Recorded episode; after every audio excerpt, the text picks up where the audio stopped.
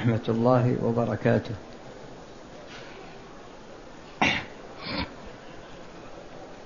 بسم الله الرحمن الرحيم.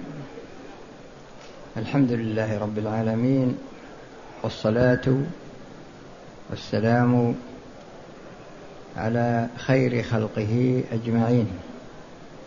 محمد وعلى إخوانه من الأنبياء والمرسلين. وعلى آله وأصحابه والتابعين ومن تبعهم بإحسان إلى يوم الدين. أما بعد فإنه قد مضى الكلام على جملة من المقدمات التي ذكرها الشاطبي رحمه الله في أول كتابه الموافقات.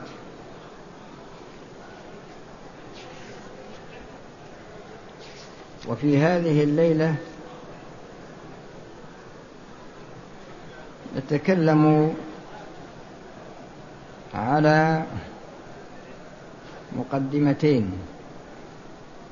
المقدمة الأولى يقول رحمه الله وذلك أن ما يتوقف عليه معرفة المطلوب قد يكون له طريق. تقريبي يليق به يليق بالجمهور وقد يكون له طريق لا يقيل لا يليق بالجمهور وإن فرض تحقيقا.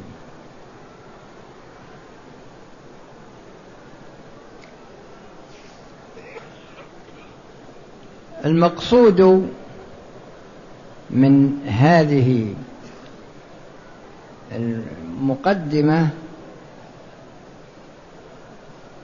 هو بيان أن الوسائل التي يستعملها الشارع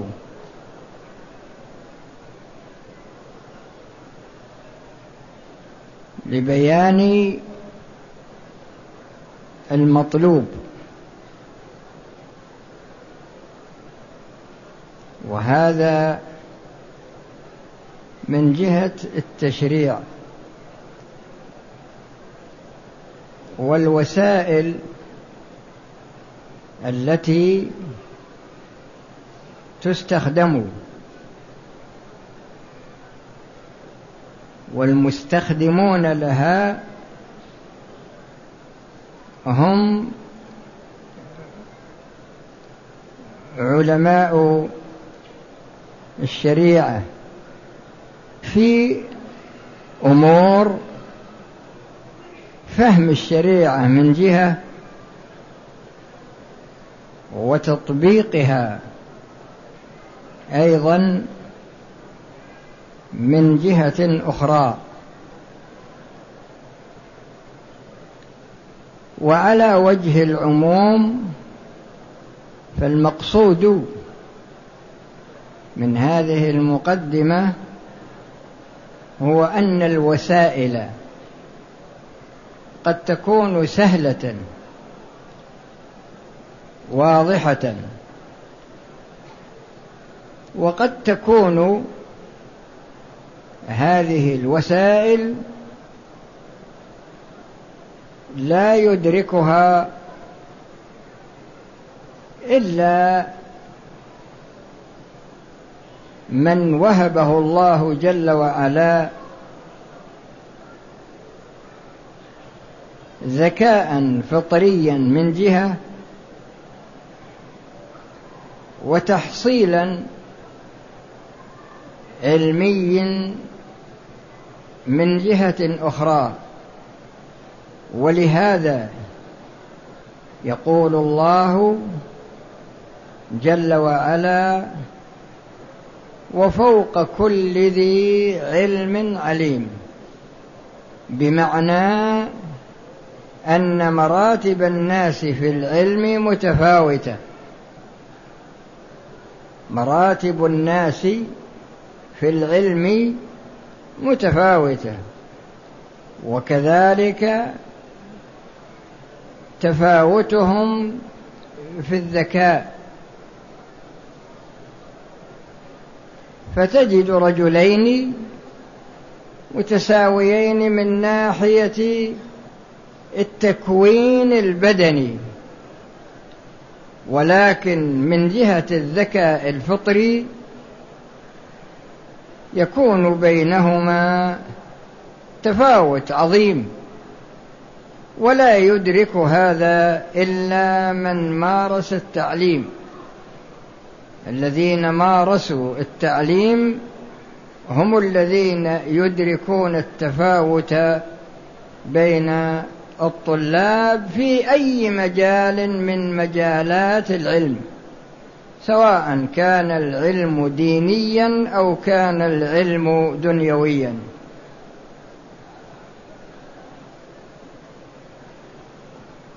يقول الله جل وعلا هو الذي جعلكم خلائف الأرض ورفع بعضكم فوق بعض درجات ليبلوكم فيما آتاكم.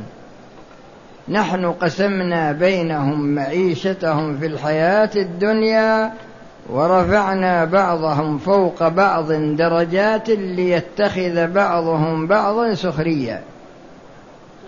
ورحمة ربك خير مما يجمعون. الغرض هو بيان نظرية التفاوت بين بني آدم في الذكاء من جهة في جوانب كثيرة لأن قواعد التفضيل تقريبا عشرون قاعدة.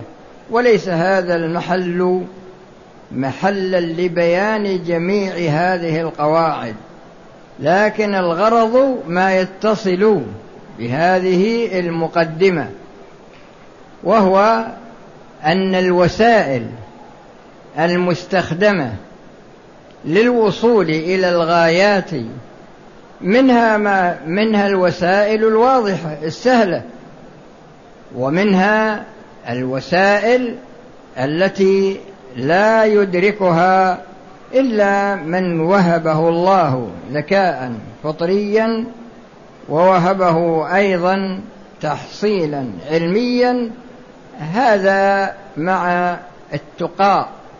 وقصدي بكلمة التقى يعني من الناحية العملية. من, من, من الناحية العملية لأن الإنسان إذا علم بما عمل أورثه الله علم ما لم يعلم. أورثه الله علم ما لم يعلم. فالعلم فالعمل بالعلم على الوجه المشروع هذا يورث. علما. ولهذا يقول الله جل وعلا واتقوا الله ويعلمكم الله. ويقول يا أيها الذين آمنوا إن تتقوا الله يجعل لكم فرقانا. يعني يكون يجعل عندك بصيرة تفرق بها بين الحق والباطل. تفرق بها بين الوسائل الموصلة إلى الباطل والوسائل الموصلة إلى الحق وتسلك الوسائل الموصلة إلى الحق وتتجنب الوسائل الموصلة إلى الباطل. وهذا بخلاف ما يوجد عند بعض الناس من اللبس لأنه إذا تخبط في العمل بعلمه فإن الله سبحانه وتعالى لا يفتح عليه باب العلم بمعنى أنه لا يميز بين ما يكون باطلا وبين ما يكون حقا فيلتبس عليه الحق بالباطل والباطل بالحق ويكون هو السبب ويكون هو السبب في ذلك. والوسائل فيها يعني أنا أذكر لكم جملة من القواعد المتعلقة بهذا الموضوع.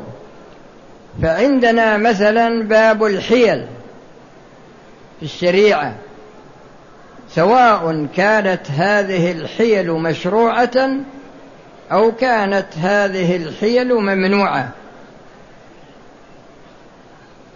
سواء كانت هذه الحيل مشروعة أو كانت هذه الحيل ممنوعة. فجميع الحيل الموجودة في القرآن والموجودة في السنة أيضا وكذلك الحيل التي يعملها بعض الناس لأن لأن عمل الناس يعرض على الشريعة. والحوادث التي تحدث من الناس لا يمكن حصرها. الحوادث التي تحدث من الناس لا يمكن حصرها ابدا. ولهذا من رحمة الله جل وعلا أنه وضع هذه الشريعة على هيئة قواعد. ومعنى أنها على هيئة قواعد أن القاعدة الواحدة تجد أن لها أدلة كثيرة تدل على هذه القاعدة.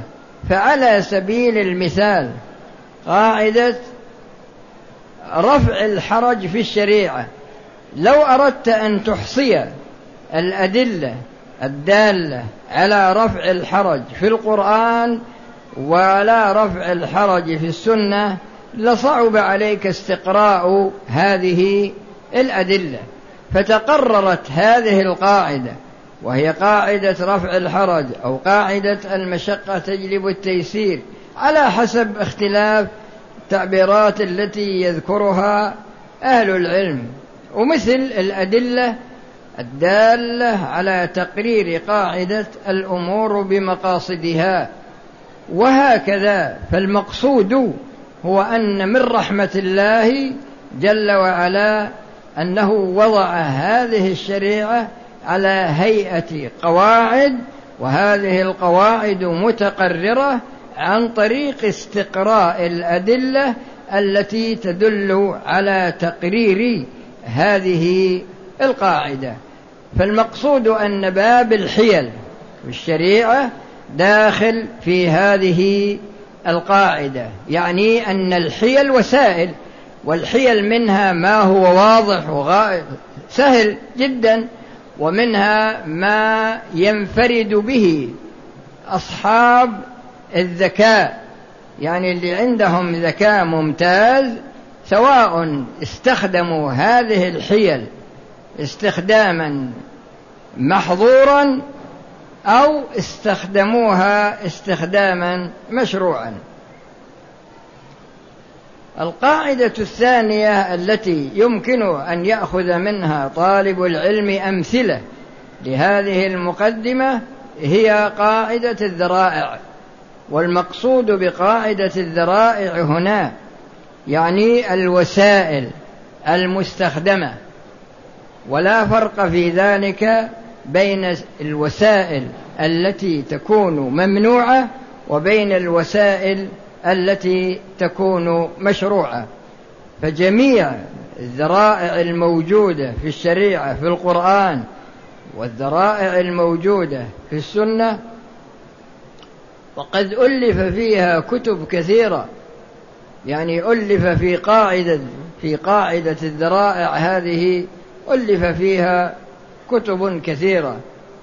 فالمقصود أن قاعدة الذرائع وجميع الفروع المتفرعة عنها يمكنك أن تمثل بأي مثال منها على هذه القاعدة إلا أن هذه الذرائع منها ما يكون سهلا واضحا ومنها ما يكون فيه غموض لا يدركه إلا من وهبه الله ذكاء. ثم إن هذه الذرائع منها ما هو ممنوع ومنها ما هو مشروع. ولهذا يقولون الوسائل لها حكم الغايات. فبعض الناس يعبر عنها بالذرائع وبعض الناس يعبر عنها بالوسائل وعلى كل حال الاختلاف في التعبير ليس له أثر ليس له أثر بالنظر إلى الفروع. بمعنى أن الوسائل الشيء الوسيلة تكون ذريعة والذريعة تكون وسيلة. هذا أمر آخر. يعني الأمر الأول جميع فروع الحيل في الشريعة. يمثل بها لهذه القاعدة المشروع والممنوع.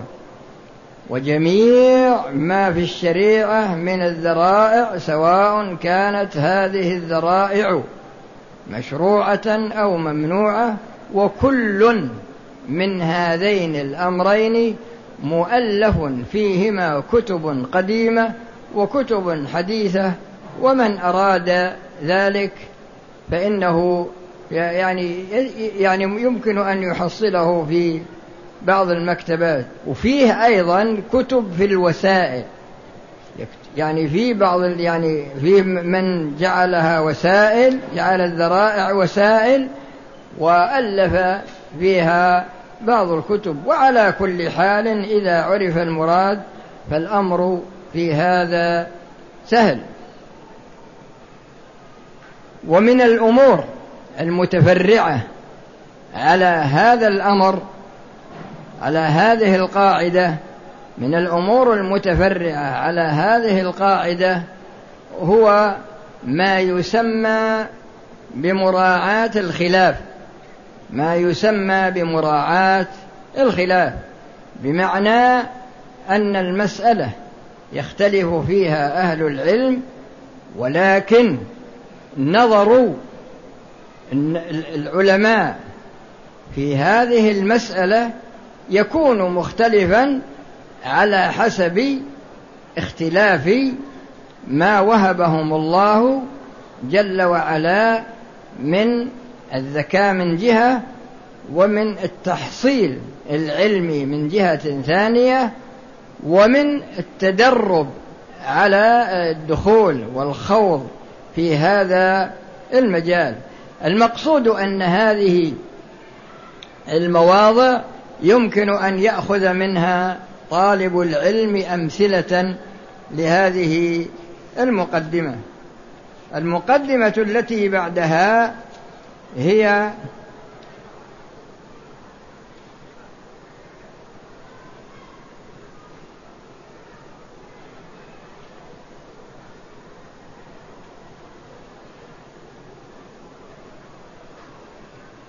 المقدمة السابعة يقول رحمه الله كل علم شرعي فطلب الشارع له إنما يكون من حيث هو وسيلة التعبد به لله تعالى لا من جهة أخرى.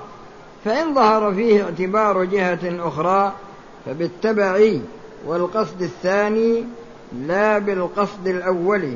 والدليل على ذلك أمور ذكرها لكن المقصود من هذه المقدمة هو بيان أن الشريعة أوامر ونواهي يعني آمر ونهي. مطلوب منك أن تفعل ومنهي عن الفعل فمطلوب منك أن تفعل في باب الوجوب وفي باب الندب ومطلوب منك أن تترك في باب التحريم وفي باب الكراهة. في باب التحريم وفي باب الكراهة وإن كانت درجة الكراهة تختلف عن درجة التحريم فإن المحرم ما يثاب فاعله ما يثاب تاركه يعني يعاقب فاعله ويثاب تاركه قصدا مطلقا. فمثلا الزنا منهي عنه فإذا تركته لوجه الله فأنت مثاب على تركه. فأنت مثاب على تركه. أما المكروه فإن فإنه يثاب على تركه ولكن لا يعاقب على فعله. هذا المأمور به هذا المأمور به إذا نظرنا إليه وجدنا أن هذا المأمور به وسيلة. يعني كل مأمور به في الشريعة فهو وسيلة. وكل منهي عنه في الشريعة فهو وسيلة. كل مأمور به فهو وسيلة. وكل منهي عنه فهو وسيلة. المأمور به وسيلة إلى رضا الله. والمنهي عنه تركه وسيلة إلى رضا الله. وفعل المحرم وترك الواجب وسيلة إلى غضب الله. فإذا الغاية النهائية هي حصول رضا الله وتجنب غضبه. حصول رضا الله وتجنب غضبه. هذه هي الغاية النهائية. ولهذا يقول الله جل وعلا وما خلقت الجن والإنس إلا ليعبدون. لكن هذه العبادة التي تفعلها هي وسيلة. هي وسيلة لك. يحصل بها رضا الله وتجنب غضبه. يحصل بها رضا الله وتجنب غضبه. ويترتب على رضا الله جل وعلا الثواب الأخروي. الثواب الأخروي ويترتب عليه أيضا أمور في الدنيا. يقول الله جل وعلا إن الذين قالوا ربنا الله ثم استقاموا تتنزل عليهم الملائكة يعني عند قبض أرواحهم. إن الذين قالوا ربنا الله ثم استقاموا يعني فعلوا الأوامر واجتنبوا المحرمات. هذه الاستقامة. فعل الواجب وترك المحرم. هذه استقامة واجبة. في استقامة مستحبة وهي أن تفعل المندوب وتترك المكروه. تفعل المندوب وتترك المكروه. إن الذين قالوا ربنا الله ثم استقاموا تتنزل عليهم الملائكة. يعني عند قبض أرواحهم تبشرهم بأمرين. الأمر الأول ما خلفته من مال وولد لا يكون في نفسك عليه حرج. نحن نتولى أولادك ونتولى مالك. يعني يحفظ المال ويجعل فيه بركة ويصلح الأولاد. ولا حصل عندك أيضا قلق مما أنت مقدم عليه. في قبرك مدة بقائك في قبرك وإذا قمت من قبرك وفي جميع مواقف القيامة. وهكذا دخولك في الجنة وبقاؤك في نعيم لا نهاية له. فحصول رضا الله جل وعلا تترتب عليه هذه المصالح في الدنيا والمصالح في البرزخ والمصالح في الآخرة. أما إذا كان العكس الله ولي الذين آمنوا يخرجهم من الظلمات إلى النور. والذين كفروا أولياؤهم الطاغوت يخرجونهم من النور إلى الظلمات. فتكون أنت من أولياء الشيطان لا من أولياء الرحمن. يعني أنك إذا لم تأخذ بهذه الوسائل التي توصلك إلى رضا الله جل وعلا فإنك ستأخذ بالوسائل التي توصلك إلى رضا الشيطان. لأن ما فيه طريق فماذا بعد الحق إلا الضلال. فأنت في حياتك إما أن تسعى إلى ما يرضي الله وإما أن تسعى إلى ما يرضي الشيطان. فإن أطعت الله أرضيته وإن عصيت الله أغضبته وأرضيت الشيطان. واختر لنفسك ما تريد. فالمقصود أن هذه المقدمة فيها تنبيه على أن جميع ما يصدر منك على مو كذا على أن جميع ما شرعه الله جل وعلا من الأوامر ومن النواهي كل ذلك وسيلة. لكن إذا إذا امتثلت الأمر واجتنبت النهي أخذت بالوسائل التي ترضي الله. وإذا رضي الله عنك أكرمك في الدنيا وفي البرزخ وفي القيامة وفي الجنة. وإذا تركت الأوامر وفعلت المحرمات. أخذت بالوسائل التي تغضب الله جل وعلا. وإذا غضب الله عليك عاقبك في الدنيا وفي البرزخ في القبر وكذلك في مواقف القيامة. ولهذا مرور الناس على الصراط ووقوفهم في مواقف القيامة على قدر أعمالهم. ففي مواقف القيامة تدنو الشمس منهم على قدر ميل فمنهم من يبلغ به العرق إلى كعبيه ومنهم إلى ساقيه ومنهم إلى ركبتيه ومنهم إلى حقوه ومنهم من يلجمه العرق. ومرورهم على الصراط لأن الصراط منصوب على متن جهنم. ولا يمكن يروح أحد للجنة إلا مارا على الصراط.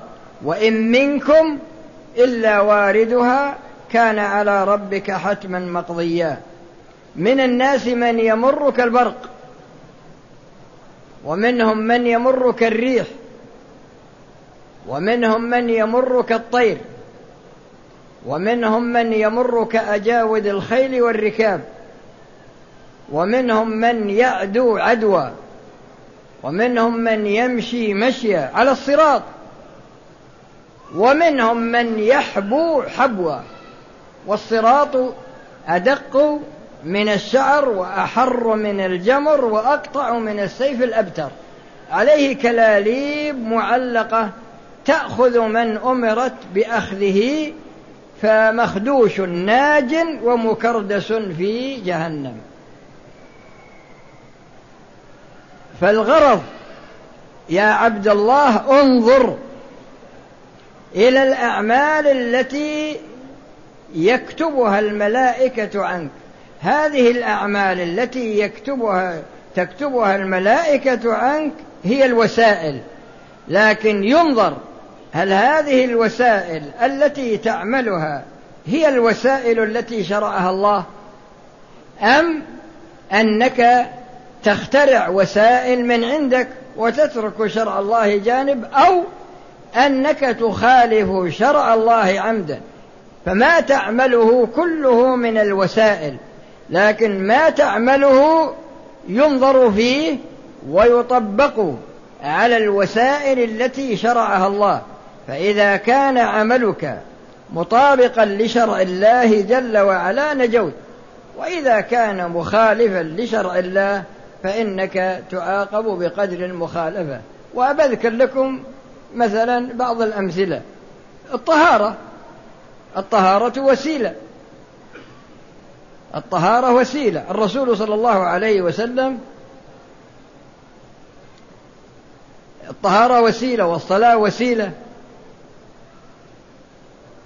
الحسن والحسين رأيا شيخا كبيرا لا يحسن الوضوء فشق عليهما أن يتكلما عليه كلاما يعني فيه شيء من الإساءة إليه فتشاورا بينهما واتفقا على أن يحكماه في وضوئهما فطلبا منه أن يحكم بينهما في الوضوء.